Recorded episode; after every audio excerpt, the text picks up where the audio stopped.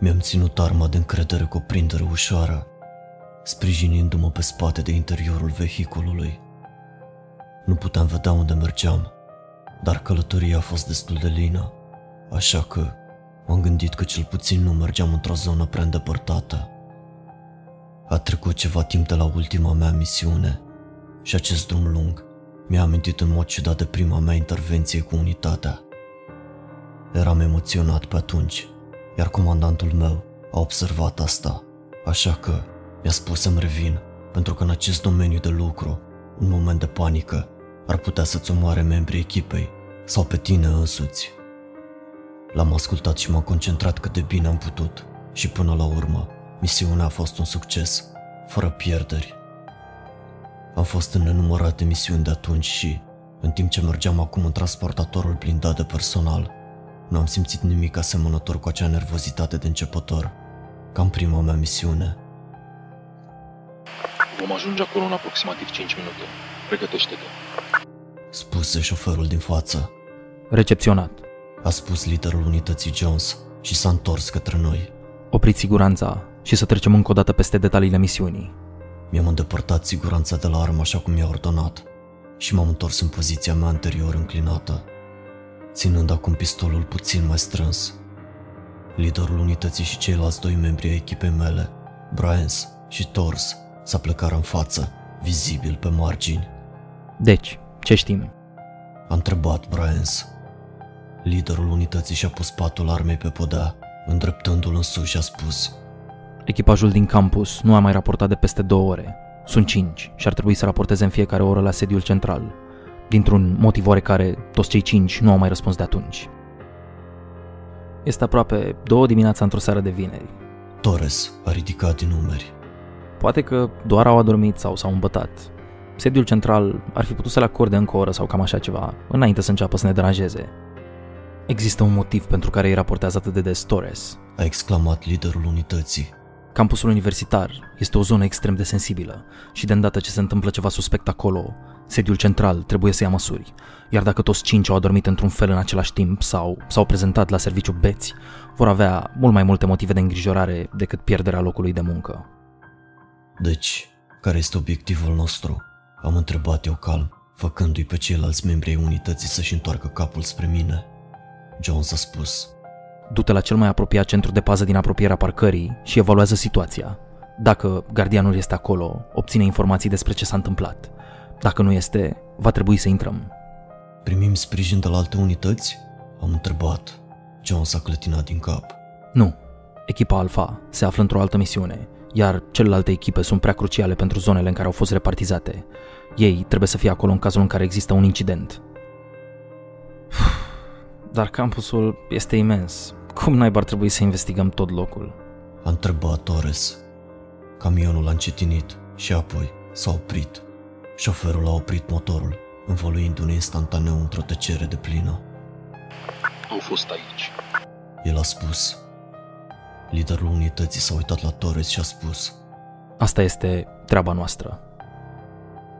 Ușa din spate a transportatorului s-a deschis. Luminele stradale scăldând instantaneu interiorul vehiculului, în lumină portocalie. Am ieșit după membrii echipei mele și am scanat zona. Eram în parcare, aceasta fiind aproape goală, cu excepția celor patru mașini parcate, despre care am presupus că aparțineau gardienilor colegiului și altor membri ai personalului de noapte.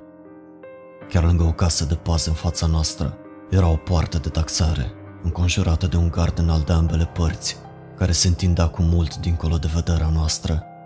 Aceasta a marcat intrarea în campus. Gardul îl făcea să pară mai mult o închisoare decât o facultate, ceea ce m-a făcut să mă întreb, oare aceasta era impresia pe care încercau să o dea? Interiorul campusului actual avea o mulțime de copaci înalți, diverse potești pavate și clădiri universitare, în timp ce zona exterioară a fost înconjurată de păduri groase, făcând colegiul complet separat de civilizație. Era un singur drum care ducea prin pădure înapoi în oraș și ne-a luat aproximativ 20 de minute să ajungem la sediul central al universității, așa că s-ar fi putut întâmpla mult între timp. M-am uitat la corpul de pază și mi-am dat seama că încăperea era goală, în ciuda faptului că luminile erau lăsate aprinse. N-avem timp de pierdut. Să ne mișcăm. A spus Jones și a luat poziția de asalt. A ridicat pistolul chiar înainte de a ajunge la poarta de taxare, gata să tragă. Unitatea era autorizată să folosească forța letală în cazul în care credeam că suntem în vreun pericol și, de cele mai multe ori, ne-am întors acasă cu mai puține gloanțe decât la începutul misiunii. Noi ceilalți am urmat exemplul liderului, intrând în formație și observând cu atenție împrejurimile noastre. Pe măsură ce ne-am apropiat de clădirea de pasă, ne-am dat seama că ceva nu era foarte în regulă acolo. Noi patru am intrat în clădire, încă ținând ferm armele. Receptorul telefonului atârnă de cablul său de pe masă, legănându-se încet înainte și înapoi, în mișcare constantă, indicând că cineva fusese acolo de curând. Scaunul era răsturnat pe podea și erau pete proaspete de sânge pe el și pe podaua de lângă. La o inspecție mai atentă, mi-am dat seama că și pe receptorul telefonului era sânge, sub formă de amprente sângeroase. Cantitatea de sânge din cameră nu părea de la tipul de rană pe care o faci tăindu-te într-o cutie de ton, în timp ce iei masa, așa că am știut imediat că aveam de-a face cu ceva. Ce dracu s-a întâmplat aici? A întrebat Torres. Jones își coborâ arma, uitându-se în jurul camerei.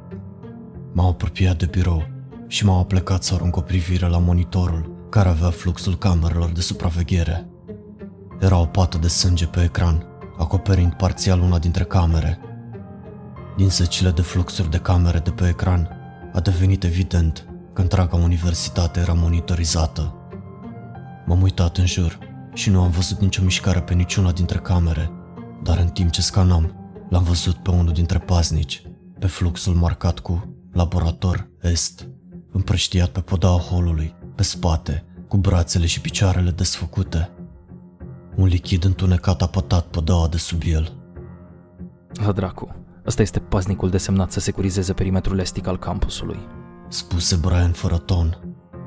Chiar atunci am văzut mișcarea pe una dintre camere, care acoperă clădirea de cercetare științifică.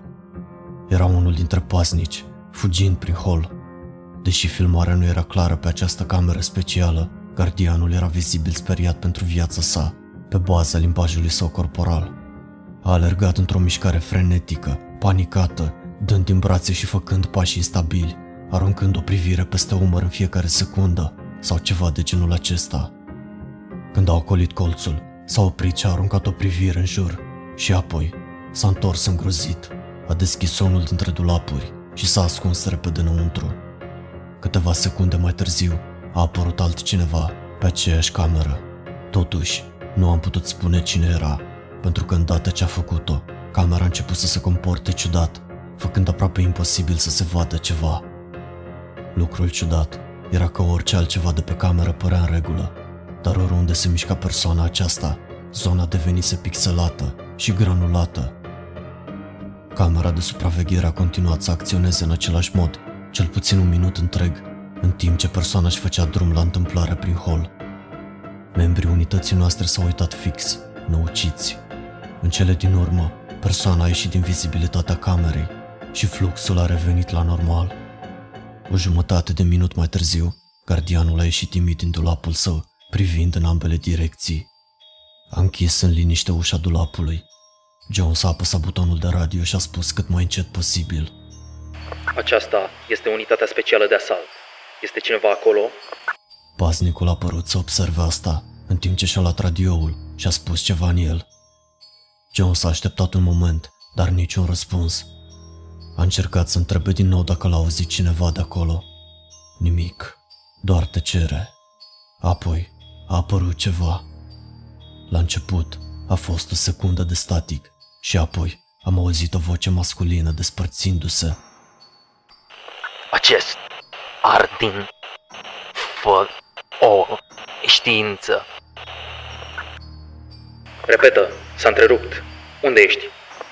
A întrebat Jones cu severitate. Du-te la a clădirea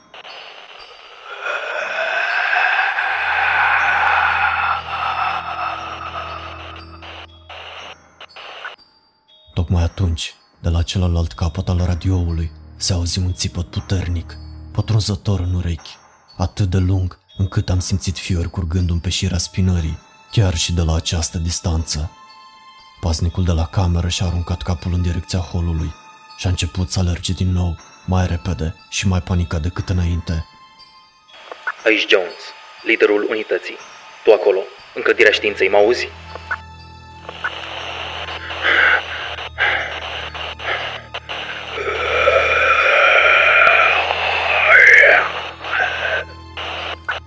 Se auzi un alt zgomot static, cuplat cu sunetul de gâfâituri întrerupte și același țipăt monstruos, înainte ca acesta să tacă complet. Camerele au început să acționeze ca anterior, în același timp, și nu am putut vedea unde a fugit gardianul sau ce urmărea. Ne-am uitat la fluxul nemișcat și liniștit al camerei, timp de aproximativ un minut, înainte să mă întorc în cele din urmă de la ecran. Am menționat clădirea științei. Am spus. Ar trebui să verificăm locul acela mai întâi. S-ar putea să vrem să chemăm întăriri. Știi exercițiul. A spus Torres. Fără întăriri până nu confirmăm cu ce ne confruntăm. Bryans, tu stai aici și monitorizează fluxul. Ține-ne la curent cu orice mișcare, bine? Recepționat. Brian s-a dat din cap și a ridicat imediat scaunul și s-a așezat lângă birou. Voi doi, veniți cu mine. Trebuie să vedem dacă putem să-l salvăm pe celălalt gardian și să obținem niște informații de la el. A spus Jones. Am verificat repede harta de pe peretele clădirii de gardă, care arăta unde se află fiecare punct de interes din campus. Clădirea științei era destul de aproape de corpul de pază în sine, spre ușurarea noastră, deoarece campusul era enorm. Să mergem. Spuse Jones și deschise ușa. În exterior, era neliniștit de liniște, în timp ce ne-am îndreptat până acolo, chiar și ciripitul păsărilor și al insectelor nefiind auzit, lăsându-ne cu nimic altceva decât sunetul propriilor cizme, care răsună pe trotuar. Cu anii noștri de antrenament și genul de misiune în care am mai fost înainte, știam că nu trebuie să lăsăm garda jos, așa că am stat cu ochii pe flancul stâng, în timp ce Torres a făcut același lucru pe flancul drept. Jones a fixat punctul de deplasare și s-a asigurat că nimic neașteptat nu ne va sări în față. Clădirea științei era în fața noastră, un gigant tăcut, înalt de patru etaje. Unele săli de clasă încă mai aveau luminile aprinse, dar majoritatea erau cuprinse de întuneric total. Bryans, observ ceva mișcare? A întrebat Jones, în timp ce ne apropiam de statuia unui om de știință, proeminent în fața clădirii. Negativ. Nici urmă de gardian. Vocea lui Bryans a venit într-un răspuns. Bine, hai să ne mișcăm. Jones a deschis ușa de la intrare și noi trei am dat puzna înăuntru, îndreptând armele cu lanternele în diferite direcții, luminând holul și dulapurile din față. De îndată ce am pășit în clădire, aerul s-a simțit brusc extrem de greu, ca și cum ai pășit dintr-o cameră rece într-o saună. Nu din punct de vedere fizic, ține cont, dar într-un fel ce nu pot explica cu adevărat până nici în ziua de astăzi. De obicei, nu simțeam nimic în afară de adrenalină în misiuni ca aceasta, dar, din anumite motive, de data aceasta fiecare fibra ființei mele țipa la mine să ies de acolo. Totuși, nu am putut face asta. Aveam o misiune de îndeplinit și acel gardian avea nevoie de ajutor. Șeful unității a luat punct țintă și l-am urmat, în timp ce ne făcea semn să stăm aproape, făcând liniștit pas cu pas înainte, fără a lăsa niciodată garda jos. Regula generală a unității a fost să evităm să vorbim în timpul misiunii, cu excepția cazului în care era absolut necesar, deoarece ne-ar dezvălui poziția, așa că Jones a revenit la semnalele de mână. Nu ajunsesem nici la jumătatea coridorului, când o bubuitură puternică a răsunat undeva în depărtare. Jones a ridicat mâna pentru a ne face semn să ne oprim. Am stat acolo în tăcere, cu pistoalele ridicate, îndreptându-le spre capătul îndepărtat al holului, acoperind atât partea stângă, cât și partea dreaptă, unde se bifurca coridorul. Și apoi am văzut ceva trecând pe lângă noi de la stânga la dreapta, cu o bătaie nebunește de rapidă de pași desculți, dispărând după colț. Nici măcar nu sunt sigur dacă cuvântul alergă era cel mai potrivit în acest caz, pentru că orice ar fi trecut pe lângă noi a fost atât de rapid, încât ai putea să-l ratezi dacă ai clipi. Ce dracu a fost asta? A întrebat Torres, îndreptând pistolul în stânga și în dreapta într-un mod confuz. Ne-am uitat fără să clipim cu degetele pregătite pe trăgaci. Jones a apăsat ușor butonul de radio și a întrebat.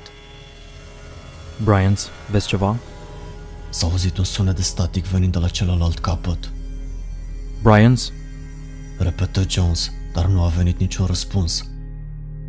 Părea cu adevărat nesigur de care ar fi trebuit să fie următoarea abordare, dar după un moment de contemplare, ne-a făcut semn să-l urmăm și a îndreptat pistolul după colțul unde acel lucru rapid dispăruse. Și apoi, sincer, nu știu ce s-a întâmplat mai departe. S-a auzit un țipăt puternic asemănător cu cel pe care l-am auzit la radio, care mi-amintea în mod ciudat de derapajul anvelopelor mașinii, dar de data aceasta era mai plin de răutate și furie audibilă. Jones a început să tragă, umplându-mi urechile cu zgomot după zgomot, amestecat cu sunetul răsunător al focului de armă. Toate acestea au durat două secunde, pentru că de îndată ce Jones a început să tragă și înainte ca eu și Tore să putem ajunge la el, acel lucru de dinainte a zburat înapoi atât de repede ca înainte, dar de data aceasta l-a luat și pe Jones împreună cu el, făcându-i pe amândoi să dispară după colț, exact într-o fracțiune de secundă. Totul s-a întâmplat atât de repede, încât am văzut pușca lui Jones căzând din aer pe pământ cu un zgomot puternic. Torres a alergat direct spre armă și și-a îndreptat propria armă în direcția în care a fost dus liderul nostru. L-am urmat îndeaproape, scurtând holul împreună cu el. Era gol. Rânduri de dulapuri pe ambele părți și un hol care s-a terminat în întuneric. Lanternele noastre nu au putut să ilumineze până la capăt, dar în afară de asta, nu era nimic. Comandante! Strigă Torres în întuneric.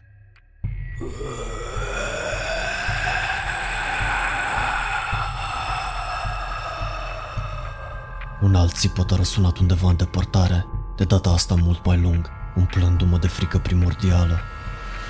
Am auzit aceleași sunet de picioare goale bătând pe podea, apropiindu-se de noi și am știut că trebuie să plecăm de acolo. Torres, trebuie să plecăm naibii de aici acum! M-am întors spre ieșire împreună cu Torres și am început să alergăm pe hol. Țipătul a răsunat din nou, de data asta chiar la urechea mea, și apoi am auzit un scomot și un țipăt, dându-mi seama că Torres se împiedicase cumva și căzuse. M-am întors să-l ajut, dar, spre groaza mea, l-am văzut târâ de picior pe hol, aproape la fel de repede ca Jones, dar suficient de încet încât să-i văd fața plină de frică, în timp ce întindea mâna spre mine în zadar și țipa. Am deschis focul la orice ar fi putut să-l tărască, deși nu vedeam nimic în întuneric și chiar înainte ca el să dispară după colț, l-am văzut pe Torres întorcându-se pe spate în timp ce era târât și trăgând răpitorul său. Tragerea a durat câteva secunde, înainte de a înceta brusc. Am stat acolo, cu arma îndreptată pe hol, respirând greu, raza lanternei urcând și coborând constant. Nu am putut procesa ce dracu tocmai s-a întâmplat și apoi un zgomot m-a împins înapoi din transă în realitate. Păreau aceiași pași de dinainte, chiar după colț, dar de data asta înceți și târându-se pe podea intermitent. Se întoarce pentru tine. Ascunde-te. Am auzit vocea panicată a lui Brian la radio. Nu m-am putut hotărâ. Ar trebui să fug, să lupt, să mă ascund. Lanterna mea a luminat o mână lungită și palidă care se întindea și apuca colțul peretelui, cu degete osoase și unghii murdare și zimțate. Am auzit apoi un zgomot șuierător de după colț, de parcă creatura ar fi avut probleme cu respirația, în timp ce își tăra greu picioarele pe pământ. Instinctul meu s-a activat și am știut dintr-o dată că nu trebuie să încerc să mă lupt față în față cu chestia asta. Așa că am alergat la cea mai apropiată sală de clasă și am închis ușa în spatele meu cât am putut de tăcut, coborându-mă exact la timp pentru a auzi pașii și șuierăturile. Se auzi mai tare, apoi se opri în fața ușii. Am ținut ușa ferm cu umărul, încercând să nu fac nicio mișcare, ținându-mi respirația. Singurul lucru care m-a despărțit de o moarte sigură era această ușă, iar șuieratul era de partea cealaltă a ei, atât de aproape, încât practic am simțit mirosul respirației putrezite a monstrului, chiar și prin mica crăpătură de sub ușă. Adulmeca aerul curios, în timp ce șuiera. Treptat, târârea grea a picioarelor creaturii a început din nou și a început să dispară odată cu șuieratul. S-a oprit din nou și s-a auzit un sunet puternic în afara sălii de clasă. Ca ceva metalic, care zgârie o altă suprafață metalică. Mai mulți pași și șuierături s-au îndreptat în direcția mea, dar pur și simplu au trecut pe lângă ușă și au dispărut treptat. Am expirat în mod ușurat când radioul meu a trăsnit la viață, aproape făcându-mă să sar din propria piele. Acum suntem cu toții nenorociți. Era o voce necunoscută. Pe hol s-a auzit din nou un țipăt și o serie de pași rapizi care s-au apropiat în câteva secunde, înainte ca orice era acolo să se trântească direct în ușa clasei. Aproape că am căzut în urma impactului, dar am continuat să țin ușa ferm. Totuși, nu era de folos, din moment ce creatura era atât de puternică, încât era doar o chestiune de timp până să spargă ușa. Am încercat să țin ușa și să-mi pregătesc arma să tragă când creatura intră, dar înainte să am ocazia să o fac, s-a auzit un zgomot puternic undeva în clădire și trântitul în ușă s-a oprit instantaneu. Un alt țipăt a urmat chiar în urechea mea, urmat de un zgomot incredibil de rapid de pași, care părea să acopere distanțe insurmontabile în câteva secunde și să dispară complet. Orice ar fi cauzat acel accident, a atras atenția creaturii, ceea ce a funcționat în avantajul meu. Nu eram sigur de cât timp aveam, așa că a trebuit să acționez rapid. A dispărut acum. Vocea calmă a lui Bryans a venit în radio. Ești în siguranță. Bryans, unde dracu ai fost? L-am certat și m-am mutat imediat în colțul sălii de clasă, ca să nu atrag creatura înapoi. Ce dracu a fost chestia aia? Știi unde sunt Jones și Torres? Îmi pare rău. Sunt morți. Trebuie să pleci dracu de acolo. O să sun la rezervă. La dracu. Ești sigur? Nu e nimeni acolo din câte văd eu. Mișcă-te înainte să se întoarcă. Am ieșit cu grijă din sala de clasă, cu arma ridicată, privind pe hol și apoi spre ieșire. Mânerele metalice ale ușii de ieșire fuseseră răsucite împreună într-un nod, făcând imposibilă deschiderea ușii. Am rămas blocat aici. Bryans, mă auzi? Recepționezi? Ușa este închisă. Am spus la radio uitându-mă peste umăr. Ce? A întrebat Bryans o secundă mai târziu. Ușa este închisă. Chestia asta a răsucit mânerele metalice. Nu pot să ies. Am spus mai frustrat de data asta. Un moment de reculegere, înainte ca Brian să se răspundă în sfârșit. Sa dracu. Bine, ascultă. Există o intrare în spatele clădirii. Va trebui să mergi pe cealaltă parte. Am înțeles. Ai chemat întăriri? Am chemat, dar au estimat că vor veni într-o oră. Îți bați joc de mine? Pe podeaua de deasupra s-au auzit pași grei, care mi-au amintit să vorbesc mai încet. Mi-am strâns arma ferm și am așteptat ca pașii să dispară, înainte să vorbesc din nou la radio. De data asta, mai încet. O oră este prea mult. Până atunci vom fi uciși cu toții. Și dacă chestia asta reușește să iasă afară, suntem nenorociți. Toate celelalte unități sunt ocupate. Uite, le-am spus cât de gravă este situația și au spus că vor trimite trupe blindate. Deocamdată trebuie doar să pleci dracu de acolo. Nu pot pleca. Mai este cineva în viață. L-am auzit la radio cu puțin înainte. Da, probabil că era gardianul de mai înainte. Se ascunde în laboratorul de la subsol. Îl vezi? Da, dar uită de el. Trebuie să-ți miști fundul de acolo. Ah, am oftat. Negativ. Întăririle întârzie prea mult. Trebuie să-l iau înainte ca acea chestie să ajungă la el și să obțin mai multe informații. Ți-ai ieșit din minți? S-a auzit vocea agitată a lui Bryans. Ai văzut chestia aia acolo? I-a prins pe Torres și Jones. Trebuie să... Unde este creatura acum? L-am întrerupt. Brian s-a tăcut o clipă, înainte de a spune. Al treilea etaj. Însă încă nu o văd clar. Probabil că provoacă interferență cu camerele. Pot să-i vezi pe Torres și Jones pe undeva? Am întrebat. Nu, au dispărut din area de vedere a camerelor. Mă îndoiesc că sunt încă în viață. Am înțeles. O să merg să salvez paznicul. Ține-mă la curent cu mișcarea creaturii. Recepționat. Spuse Brian letargic. Mi-am ridicat arma și am pornit încet pe hol, încercând să fac cât mai puțin zgomot. Deși clădirea părea goală deocamdată, era atât de întuneric, chiar și cu lanterna mea, încât părea că ceva ar putea sări în fața mea în orice clipă, mai ales având în vedere viteza absurdă a acelei creaturi. Mi-am amintit că am văzut pe hartă că scările clădirii erau pe partea de vest, așa că am făcut stânga. A ieșit bine, pentru că în fundul minții îmi doream să iau poteca pe care au dispărut Torres și Jones, în speranța de a le găsi măcar trupurile, dacă nu altceva. Eram pe punctul de a da colțul, când am văzut pete de sânge pe podea. Se întindeau în linie dreaptă peste podea și s-au terminat la sfârșitul luminii lanternei mele.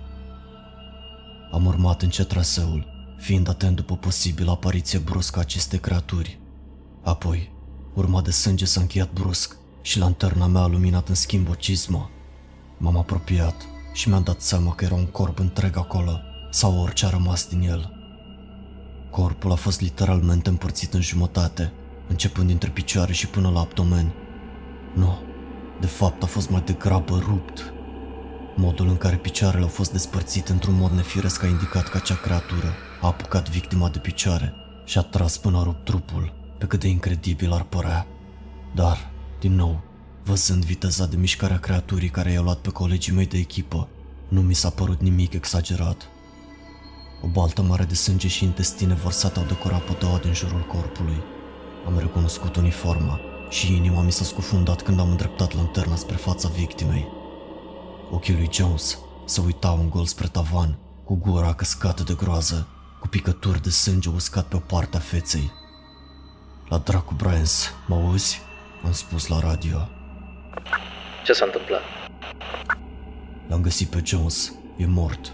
Orice ar fi chestia asta, a fost capabilă să facă niște daune serioase. La naiba. Creatura l-a prins.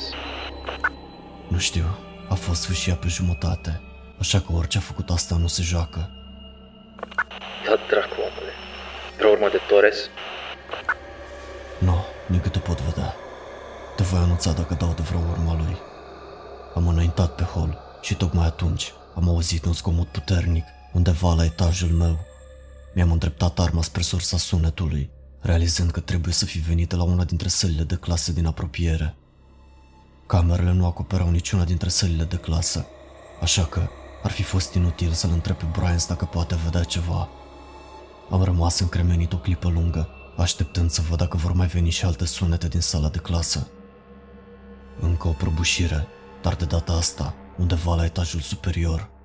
Știam că nu mă voi simți în siguranță cu ceva ce ar putea să mă urmărească din spate, așa că am decis că cel mai bun curs de acțiune ar fi să continui să investighez. M-am apropiat de ușă și am întins mâna spre clanță, apucând-o ușor.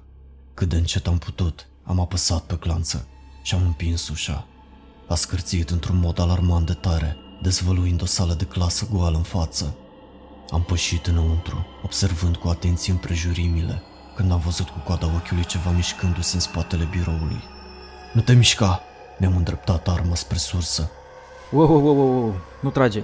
O față cunoscută a ieșit de sub birou, ridicând o mână în sus. Mi-am coborât arma și am răsuflat ușurat. Torres, ai supraviețuit. De ce nu ți-ai folosit stația de comunicare? Torres s-a ridicat și s-a apropiat de mine, aruncându-mi o privire peste umăr. Unde e chestia aia? Mai e prin preajmă? Nu mi-ai răspuns la întrebare. Am spus cu severitate. S-a uitat la mine și a spus.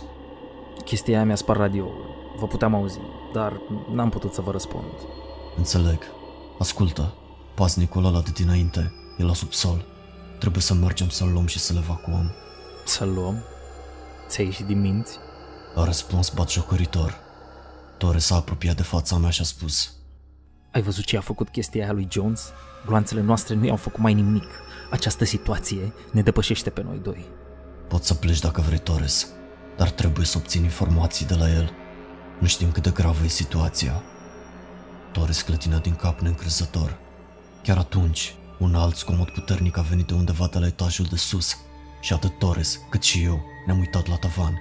S-a uitat în jos la mine și a spus Bine, fie. Să mergem să luăm informații de la gardian, dar după ce facem asta, ieșim cu toții, fără eroisme. Ai înțeles?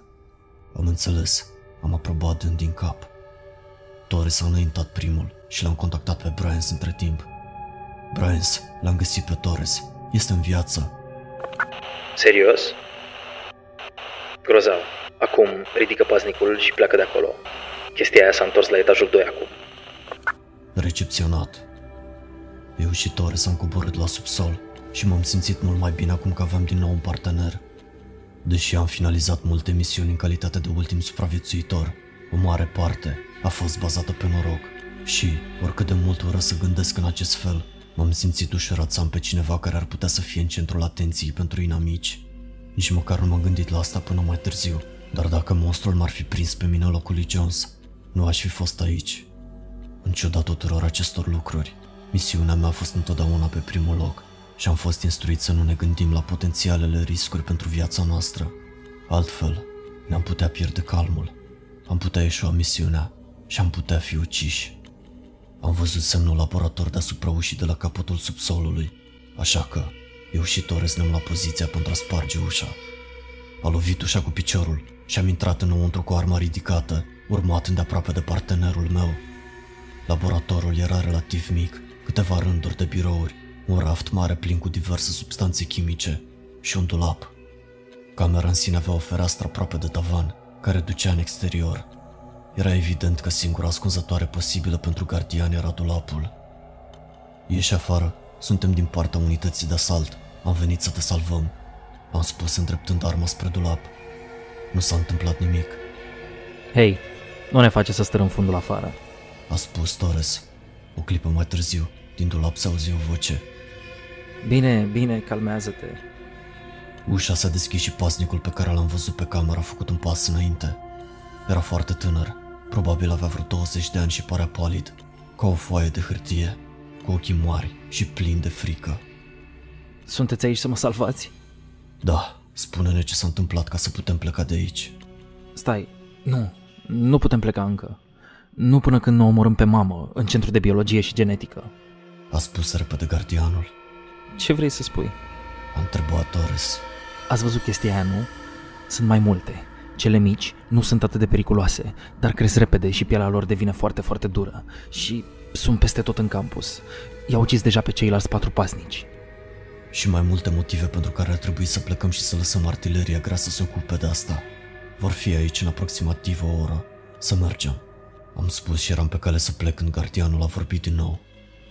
Nu înțelegi, nu putem să așteptăm întăririle. Până când vor veni, aceste creaturi vor fi peste tot și într-un număr și mai mare. Se reproduc extrem de repede și dacă nu le oprim, nu doar campusul va avea probleme. Torres și cu mine ne-am aruncat priviri disprețuitoare, înainte să ne uităm înapoi la gardian. Spune-ne totul.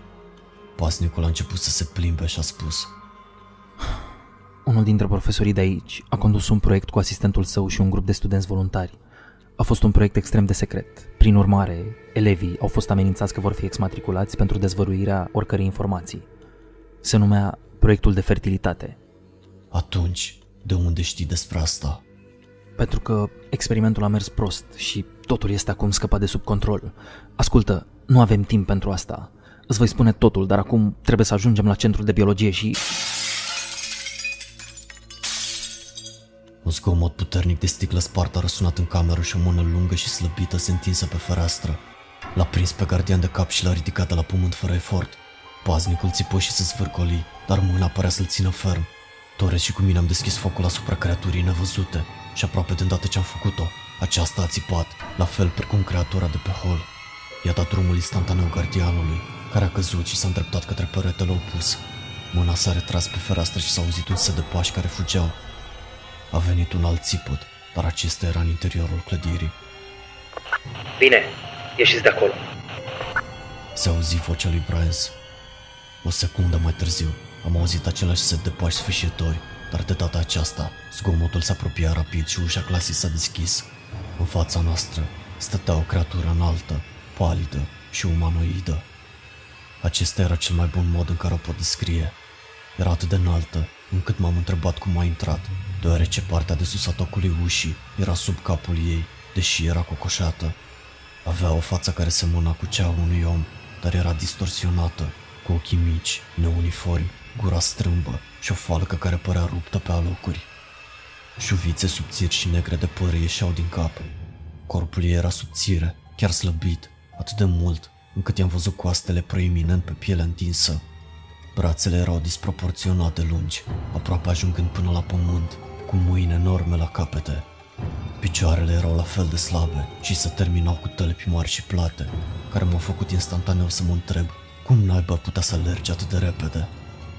De îndată ce creatura a intrat, s-a uitat în stânga ei, la paznicul de la perete. A deschis gura și a țipat, dezvăluind șiruri de dinți negriți și zimțați. L-a prins pe gardian de braț, care a început și el să țipe, iar eu și Torres am deschis focul, dar creatura abia a tresărit din cauza impactului gloanțelor. Mai mult, carnea creaturii părea fiată de tare, încât gloanțele nici măcar nu au pătruns în piele. A legănat gardianul în aer și l-a trântit de podea fără efort, de parcă n-ar fi fost decât o pungă de pene. Paznicul a tăcut instantaneu când capul lui a lovit podeaua, dar era încă conștient. Creatura nu s-a oprit acolo totuși și s-a balansat, trântind din nou paznicul cu un trosnet puternic. A continuat să facă asta, lăsând de fiecare dată o pată de sânge mai mare în locul în care lovea. În momentul în care a terminat cu paznicul, craniul lui era îndoit și corpul era o mizerie sângeroasă, de extremități răsucite nefiresc. A lăsat corpul gardianului pe podea și apoi și-a îndreptat atenția către noi, scoțând un alt țipăt sfâșietor. A atacat spre mine cu o viteză pe care nu am putut să o înțeleg și m-a prins de trunchi, ridicându-mă. Mi-am scos instinctiv cuțitul și, din moment ce m-a ținut suficient de aproape, am înjunghiat creatura în piept. Cuțitul i-a pătruns pielea cu ușurință până la mâner și monstrul mi-a dat imediat drumul și a țipat și mai tare de data aceasta, dând din brațe frenetic în jurul camerei. Torres și cu mine ne-am ținut pistoalele țintite spre ea, în timp ce țipătul creaturii s-a slăbit încet, până când scomotele s-au oprit cu totul și monstrul a căzut pe parte, șuierând ușor. Ne-am apropiat cu atenție și înainte să-și tragă ultima suflare, s-a uitat la mine pentru ultima oară și apoi a închis ochii. Torres i-a dat o lovitură cu piciorul să vadă dacă se va ridica. Creatura nu a răspuns la lovitură și a rămas întins acolo, nemișcată. Fiu, omule, ai reușit. Spuse Torres coborând arma. Am îngenunchiat și mi-am apucat cuțitul, trăgându-l cu ușurință, cu un sunet moale. Lama era acoperită cu sânge negru. Am fost surprins de cât de moale era pielea în jurul pieptului. Așa că, pentru a-mi testa teoria, am încercat să înjunghi în abdomen și, desigur, vârful cuțitului abia scăriat pielea. Era ca și cum ai încerca să înjunghi o piatră cu un strat de piele peste ea. Bănuiesc că pieptul a fost singurul punct slab, am spus, examinând rana unde înjunghiasem creatura. Paznicul a spus că sunt mai multe, dar cea care spart geamul părea mai mică. A intervenit Torres. Așa crezi? Am șters lama pe monstru și m-am ridicat. Se auzi vocea lui Bryans. Băieți, sunteți bine? Suntem bine, am răspuns. Am neutralizat creatura, dar sunt mai multe. Știu, le văd pe camere, sunt peste tot. Torres s-a uitat la creatură o clipă în tăcere, până când m-am întors către el și am spus Știu că probabil crezi că ar trebui să ne întoarcem și să așteptăm întăriri, dar nu avem atât de mult timp. Trebuie să oprim acest lucru înainte să se răspândească. Torres a dat din cap hotărât și a spus Ai dreptate. Dacă se dezvoltă cu adevărat la fel de repede pe cât a spus gardianul, imaginează-ți ce se va întâmpla dacă vom avea zeci sau sute de chestii de astea pe cap. L-am contactat din nou pe Brian și am spus Brian, trebuie să găsim centrul de biologie și genetică. Îl vezi pe hartă? Stai așa. A spus Brian. Da, este la sud-vest de poziția voastră. Ar trebui să fie o clădire mare și albastră. Ne întâlnim acolo. Așteaptă, înainte să pleci. Am nevoie să contactez sediul central și să-i întreb despre proiectul de fertilitate. Proiectul de fertilitate? ce e asta? Nu e timp de explicații. fă și ne întâlnim în fața clădirii. Recepționat. L-am bătut pe Torres peste umăr și m-am întors spre ușă spunând să mergem să o ucidem pe acea mamă. Plimbarea către centrul de biologie și genetică a fost fără evenimente. Torres și cu mine aveam impresia că auzim din când în când foșnet în tufișuri, dar nimic nu a ieșit după noi. Când am ajuns în fața clădirii, L-am contactat din nou pe Bryans. Bryans, care este statusul? Tocmai am primit informații de la sediul central. Sunt în drum spre tine acum. Vreun ostil în zona ta? Negativ. Totul e liber pentru moment. Doar un minut mai târziu, l-am văzut pe Brian să alergând ușor pe trotuar, spre noi. S-a oprit în fața noastră și a spus Mă bucur să văd că amândoi sunteți întregi. Suntem într-o mare încurcătură. Ei bine, așa am presupus. A intervenit Torres. Deci, ce se întâmplă? Sediul central ar fi bine să aibă un motiv al dracu de bun pentru a ne ține fără informații în felul ăsta. Brian s-a oftat și a început. Chiar au. Adevărul este că nici ei habar n-au ce se întâmplă. Iată povestea completă. Compania a semnat un contract cu colegiul, când profesorul Richards a început așa numitul proiect Fertility. Scopul proiectului a fost să ajute femeile să devină însărcinate, chiar dacă erau considerate infertile sau incapabile să nască copii. Dar problema este că sediul central nu are idee ce dracu sunt aceste creaturi și nici colegiul nu știe, iar ei sunt cei care au finanțat proiectul. Acest proiect a fost extrem de secret, dar toate informațiile relevante au fost dezvăluite companiei. Dar dacă nu a fost, am spus eu. Brian s-a continuat. Sediul central suspectează că Richards ascunde ceva. Gardienii din campus au sarcini destul de banale, cu excepția paznicului staționat aici, în această clădire. Sarcina lui principală era să împiedice pe oricine să intre în clădire și, în special în biroul lui Richards, unde își păstra toate datele de cercetare. Sediul central știe de asemenea că experimentele s-au desfășurat în interiorul clădirii, la subsol, unde doar Richards și alți participanți la proiect aveau acces prin biroul său. Deci, ce vrea sediul central să facem? Am întrebat. Elimină-l pe Richards și distruge toate datele, împreună cu orice lucru relevant pentru proiect, inclusiv întreg laboratorul experimental. Acesta este un ordin direct dat de client, sau ar trebui să spun, dat de colegiu către companie. Cum naiba facem asta? A întrebat Torres. Mă bucur că ai întrebat. Brian s-a zâmbit și a întins până la spate. A scos un exploziv C4 pe care l-a pus imediat înapoi. Bine, atunci hai să ne mișcăm, am spus. Am spart ușa și ne-am trezit pe un hol similar cu cel din clădirea științei, dar acesta era mult mai murdar. Podeaua părea acoperită cu un fel de noroi, maro verzui. Era uscat în majoritatea locurilor, dar încă lipicios și umed în unele. Biroul lui Richards este la acest etaj, partea de vest. A spus Bryans. Nici măcar nu a terminat acea propoziție, când am auzit un țipăt brusc undeva în clădire. Din colțul de la capătul holului, o siluetă a aruncat o privire curioasă la noi. Creatura s-a dezvăluit complet și ceea ce am văzut semăna cu creatura mare, care l-a ucis pe Jones și pe paznic, doar că era mult mai mică, poate de mărimea unui copil. A țipat precum creatura mare, zgomotul scârției de anvelope auto pătrunzând în clădire, dar cu mult mai puțină intensitate. Am reușit să o readucem la tăcere, în timp ce țipa, cu doar câteva gloanțe, dar era prea târziu. Zeci de țipete au umplut clădirea și instantaneu, pe podaua noastră și pe cele de deasupra, am auzit sute de pași minusculi alergând peste tot. În câteva secunde, au început să apară de după colțul holului zeci de creaturi ca aceea pe care tocmai am ucis-o și toate au țipat în timp ce alergau spre noi. Eu și echipa mea am deschis imediat focul și toate creaturile au căzut destul de ușor, spre deosebire de cea mare pe care am văzut-o în clădirea de știință. Din ce în ce mai mult au continuat să apară, apropiindu-se, în timp ce clădirea era plină de o cacofonie de gloanțe trase și de țipetele sângeroase ale creaturilor. Eram pe cale să le stric colegilor mei să se retragă, de teamă să nu rămânem fără muniție, dar la fel de repede cum au început țipetele, acestea s-au domolit și au mai rămas doar câteva rătăcite, alergând peste cadavrele fraților sau surorilor lor, încercând să ajungă la noi, în ciuda faptului că nu au avut nicio șansă să o facă. Doar s-a împușcat ultima creatură și țipetele s-au oprit odată cu gloanțele, umplând clădirea cu o liniște tulburătoare. Mai vedeți vreuna? Am întrebat, fără a lăsa arma jos. Asta cred că au fost toate. A spus Brian în timp ce reîncărca. Holul era plin de zeci de cadavre, ciuruite de gloanțe, de moștri ciudați de mărime unui copil, presărați unul peste altul, făcând scena îngrozitoare să arate ca un mormânt în masă.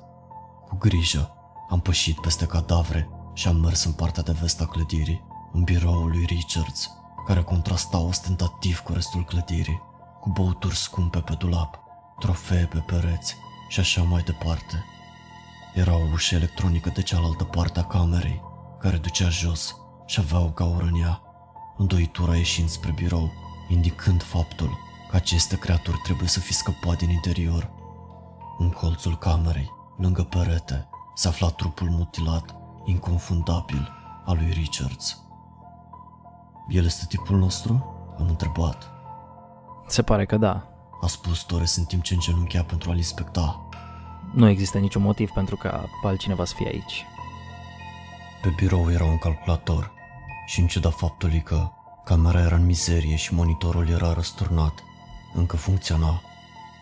M-am așezat lângă birou și am îndreptat monitorul. Calculatorul era deblocat și afișa imaginea desktopului. Serios? Nici măcar o parolă? A întrebat Torres. Bănuiesc că n-a avut timp să se deconecteze. A spus Bryans. Era un folder chiar în mijlocul desktopului, numit Proiectul de fertilitate. Am dat dublu click pe el și în interior erau diverse fișiere, inclusiv documente. L-am deschis pe primul și scria Proiectul de fertilitate. Scopul proiectului este de a fertiliza femelele care erau considerate infertile. Proiectul este încă în fazele sale incipiente și pur experimental, deci, prin urmare, nu garantează niciun rezultat. În plus, efectele adverse nu au fost eliminate 100% și pot fi vizibile la unii subiecti. Din acest motiv, toți participanții, inclusiv subiecții testului, au obligația strictă de a semna un contract de confidențialitate, cu riscul de a suporta consecințe penale în cazul în care dezvăluie informații sensibile. Subiecții constau în cinci femei cu vârste cuprinse între 20 și 28 de ani, care nu sunt capabile să dezvolte copii și s-au înscris ca voluntari. Ele vor rămâne în unitate pe toată durata proiectului, 3 luni dacă nu reușesc, 12 luni dacă pot concepe copii. În acest timp, asistentul meu și cei 12 studenți care s-au oferit voluntari pentru proiect vor susține zilnic teste pe subiecti. Întregul proiect a fost finanțat de colegiu, Să fiu al dracului. a spus Bryans. Mă întreb ce s-a întâmplat cu acele femei. Am deschis următorul document, care avea o cronologie a evenimentelor. Ziua 1. Subiecții au fost introduși în unitate. Fiecare subiect a fost injectat cu o tulpină diferită. Schimbările ar trebui să apară în decurs de 14 zile. Ziua 2. Nu există modificări vizibile. Ziua 7. Subiectul 2 și subiectul 4 au murit în mod neașteptat peste noapte. Am scăpat de cadavre și le-am spus celorlalți participanți că au renunțat la proiect și au plecat. Ziua 9. Din cei 5 subiecti, 2, subiectul 1 și subiectul 3 au fost testați pozitiv pentru sarcină. Este o descoperire revoluționară în știință și ar putea rezolva problema veșnică a infertilității cu care se confruntă multe cupluri. Ziua 21. Greutatea femeilor însărcinate a crescut rapid, împreună cu dimensiunea abdomenului. Sarcina pare să progreseze mult mai repede decât am anticipat, deoarece ecografia afișează creșterea fătului, ceea ce nu era de așteptat înainte de al treilea trimestru. Ziua 26. Subiectul 1 a murit la aproximativ 1.03. Creșterea rapidă a bebelușului a scăpat de sub control, deoarece stomacul subiectului a fost rupt din interior. Copilul a murit la scurt timp după examinare. Deformările fizice au devenit evidente. Sub text era o poză care arăta cadavrul unui bebeluș pe un pat de spital, dar nu orice copil. Era una dintre creaturile deformate pe care le văzusem mai devreme. La naiba, omule. A spus Torres. Am derulat în jos. Ziua 27. Subiectul 3 și-a născut copilul prin cezariană. La fel ca și subiectul 1, bebelușul subiectului 3 prezenta deformări fizice și incapacitatea de a respira singur. A fost pus în interiorul unui incubator, unde va continua să fie monitorizat. Ziua 31. Bebelușul subiectului 3 a dat semne de creștere rapidă. atingând greutatea de 10 kg în doar 4 zile. De asemenea, a crescut în dimensiune și, prin urmare, a fost pus într-un incubator mai mare. Ziua 40. Copilul continuă să crească, depășind 240 de centimetri înălțime și 225 de kilograme. Totuși, acesta nu este singurul lucru ciudat. La efectuarea unei scanări a fost dezvăluit că copilul are propriul copil care crește în interiorul stomacului. Prin urmare, a fost numită mamă. Fondurile oferite de colegiu nu mai sunt suficiente, iar dacă voi cere mai mult, vor necesita o dovadă clară a motivului pentru care am nevoie de mai mulți bani. Nu mă îndoiesc care închide proiectul, dacă ar vedea ce se întâmplă aici, dar nu mă pot opri acum. Deci, în schimb, îmi voi furniza propriile fonduri în secret. Ziua 52. Mama a născut deja alți trei bebeluși, fiecare dintre ei deformat, chiar mai mult decât ea însăși. Încă nu poate respira singură și, prin urmare, trebuie să rămână în interiorul incubatorului, dar din ce în ce mai mulți bebeluși par să se formeze în interiorul ei. Ziua 67. Bebelușii mamei au afișat aceleași dezvoltări ca și ea, dând naștere propriilor copii într-un ritm rapid. Bebelușii, supranumiți rebuturile, pot crește enorm, depășind oamenii ca mărime și capacitate fizică. Când sunt tineri, pielea lor este la fel de moale ca a noastră, dar pe măsură ce cresc, pielea lor se întărește, începând de la vârfurile degetelor de la mâini și de la picioare, până ajunge în zona din jurul pieptului. Odată ce pielea lor s-a întărit complet, devin aproape imposibil de ucis. Totuși, sunt necesare teste suplimentare. Un alt lucru ciudat este că mama pare să fie capabilă să comunice cu copiii, în ciuda faptului că nu are nicio formă vizibilă de comunicare. În orice caz, proiectul a fost considerat un succes și, prin urmare, va fi închis mâine. Toți, cu excepția mamei, vor fi eliminați. Mama va fi mutată pentru studii suplimentare, unde mă voi duce personal și voi conduce testarea. Deși obiectivul inițial al proiectului de fertilitate a fost atins, rezultatele nu pot fi folosite pentru civili și, prin urmare, vor fi vândute ca arme pe piața neagră. Asistentul, subiecții și studenții participanți vor fi eliminați pentru a preveni orice risc de scurgere de date sensibile. Documentul s-a încheiat. Nu vine să cred ce am citit. A spus Torres. Ceva trebuie să fi mers prost, înainte ca ei să poată termina proiectul și rebuturile. Am spus. Trebuie să verificăm experimentul de la parter. Puteam vedea protestele lui Torres pe fața lui, dar știa că trebuie să facem asta. Brian s-a dat și el din cap și nu am pierdut timpul. Am intrat primul prin gaura din ușă și colegii mei m-au urmat. Casa scărită la subsol era întunecată luminată doar de lanternele noastre și de strălucirea acum slabă monitorului de la birou. Dar când am coborât, am ajuns la o altă ușă spartă, care emana o strălucire vărzuie din interior. Cu grijă am pășit înăuntru și am gâfâit de uimire la vederea de dinaintea noastră. În fața noastră era o cameră foarte mare, foarte înaltă și foarte spațioasă și de fiecare parte a încăperii erau șiruri lungi de incubatoare uriașe, care păreau niște tuburi verticale, pline cu lichid verde. La capătul încăperii se afla un incubator mult mai mare, de cel puțin trei ori mai mare decât celelalte tuburi. O creatură uriașă dormea în interior, era vizibilă doar ca o siluetă de aici. Mama, m-am gândit instantaneu. Fiecare tub avea lumini înăuntru, care emana o strălucire verde reflectând-o pe pereți și podea, scăldându-ne chiar și pe noi în verde. Multe dintre probete aveau în interiorul lor creaturi deformate, slăbite, de diferite dimensiuni și forme, care păreau a fi latente și inconștiente de prezența noastră, dar majoritatea tuburilor erau goale, cu sticla spartă și lichid verde vărsat din ele pe podea. Acum știm ce s-a întâmplat aici. A spus Bryans. Cum dracu a finanțat colegiul așa ceva, fără să știe ce se întâmplă chiar sub nasul lor? A întrebat Torres. Ați citit raportul, am intervenit eu. Richards și-a folosit propriile fonduri, pe lângă cele ale colegiului. să verificăm acel tub din față. Asta ar putea fi mama. Am avansat în cameră observând cu atenție tuburile intacte rămase în jurul nostru, pentru orice mișcări bruște. Pe măsură ce ne apropiam, mama devenea din ce în ce mai clară. O creatură care se înălța cu ușurință peste 3 metri jumate. În ciuda faptului că era cocoșată, corpul ei era slăbit, cu excepția stomacului, care se bomba proeminent.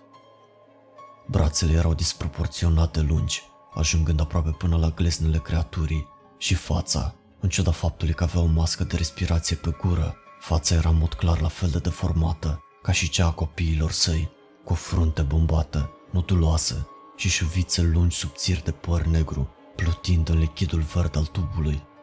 Ochii erau închiși și chiar de aici, pielea creaturii părea groasă și solzoasă, ca unui crocodil.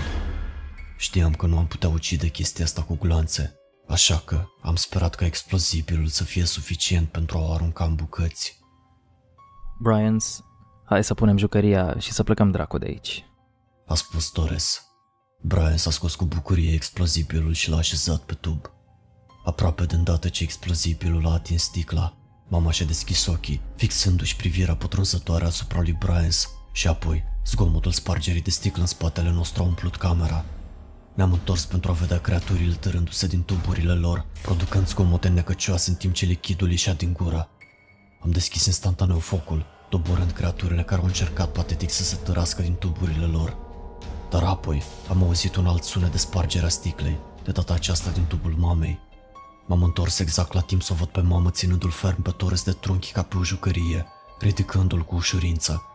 Până atunci, toți copiii ei din cameră erau deja morți, așa că ne-am concentrat atenția asupra mamei, deschizând focul asupra ei. După cum era de așteptat, gloanțele pur și simplu au sărit și am privit îngrozit cum Torres începea să țipe din ce în ce mai mult, strânsoarea mamei asupra lui întărindu-se. Am continuat să tragem fără încetare și pentru o clipă, strânsoarea mamei asupra lui Torres s-a slăbit. Și apoi, ea a strâns din nou, cu forță și repede de data aceasta, strobindu-i trupul lui Torres și ucigându-l instantaneu. I-a aruncat corpul lui Torres și m-ar fi lovit, probabil zdrobindu-mă, dacă nu m-aș fi ferit. Retrage-te! I-am strigat lui Brian și am început să alergăm pentru a ne salva viața. Un geamăt foarte profund, foarte puternic, a răsunat în cameră, făcând pereții să vibreze. Am auzit sunetul la ceva umed și greu care pleznește pământul și m-am întors pentru o clipă, suficient încât să o văd pe mamă tărându-se rapid spre noi în palme, cu o sclipire de ură pură în ochi. Am alergat în sus pe scări și am trecut primul prin golul din ușă, întorcându-mă să văd dacă Brian mă urmărea. Era pe cale să iasă și el, când mâna osoasă mamei s-a înfășurat în jurul lui. A încercat să se elibereze, dar și-a dat seama că e terminat, pentru că fix înainte de a fi târât înapoi în casa scării, mi-a aruncat detonatorul C4. Fugi! A strigat el când a fost tras în jos. Am prins detonatorul și am știut că nu are rost să încerc să-l salvez. Am alergat cât de repede am putut și apoi am auzit din nou geamătul mamei, îndemnându-mă să alerg și mai repede. De îndată ce am ieșit la un pas din clădire, am detonat explozibilul, provocând o bubuitură alarmant de puternică în interiorul clădirii. Am continuat să alerg în timp ce ascultam clădirea prăbușindu-se în spatele meu, cu un zgomot din ce în ce mai puternic, până când a fost aproape surzitor. Abia când eram la o distanță sigură, m-am oprit și m-am întors pentru a înfrunta capodopera ruinelor. Clădirea s-a prăbușit complet și a rămas doar un morman de moloz. M-am sprijinit în genunchi, expirând ușurat, și apoi am auzit ceva mișcându-se în molos. M-am uitat în sus și ceva se agita sub ruine. În câteva secunde a ieșit o mână uriașă, acoperită cu praf, proptindu-se de molos. Și apoi, cealaltă mână. Ruinele au început să se miște în cantități mari și capul mamei s-a ridicat încet, gemând, cu atâta ură și furie încât părea că ar putea înghiți întreaga lume. Ea a făcut un pas înainte cu mâna ei, apoi s-a sprijinit cu cealaltă, încet, dar sigur, smulgându-se din tărămături. Mi-am ridicat pistolul încercând să-i țintesc ochii și chiar înainte să apăs pe trăgaci, a avut loc o explozie surzitoare. Am simțit căldura exploziei chiar și la această distanță, când racheta a lovit-o pe mamă. Ea a țipat în agonie de data aceasta și s-a dat înapoi cu teamă vizibilă. Încă o rachetă și am auzit pe cineva strigând. Adăpostește-te! Am făcut cum mi-au poruncit și, În timp ce m-am întors, am văzut transportatorul blindat care ne-a adus aici, descărcându-și muniția fără milă. Erau alte zeci de transportatoare blindate și chiar două tancuri, din câte am putut vedea. Toate lansau asupra mamei o multitudine de rachete și gloanțe. Mama a gemut și și-a clătinat brațele, ca și cum ar fi încercat să lovească țânțare nervanți. Dar treptat, pielea ei solzoasă începuse să fie vânătă și apoi sângeroasă. Atunci când pielea ei a fost suficient de moale, infanteria a alergat spre ea și a început să tragă în punctul slab din pieptul ei. M-am alăturat și am tras în creatură cu furia unui bărbat, a cărui întreagă unitate a fost ucisă îngrozitor, fără să rețină.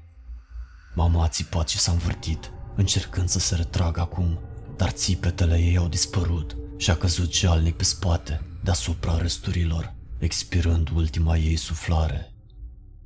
Opriți focul! A strigat cineva. Apoi s-a făcut liniște. Un echipaj de securitate blindat s-a apropiat cu ezitare de creatură și apoi a confirmat că aceasta era moartă, înainte ca comandantul să înceapă să strige diverse ordine unităților sale despre ce să facă în continuare. Când a terminat, s-a apropiat de mine și m-a întrebat.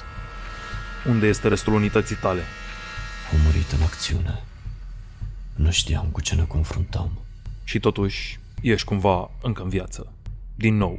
Spuse el baciocoritor. Nu am răspuns. El a murmuit și a spus. Misiune completă. Ai făcut o treabă bună.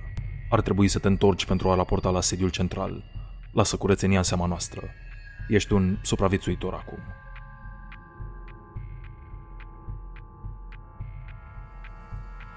Hello, friend. În primul rând, vreau să-i mulțumesc lui Nocturnum pe această cale pentru colaborare. Mersi, Nocturnum.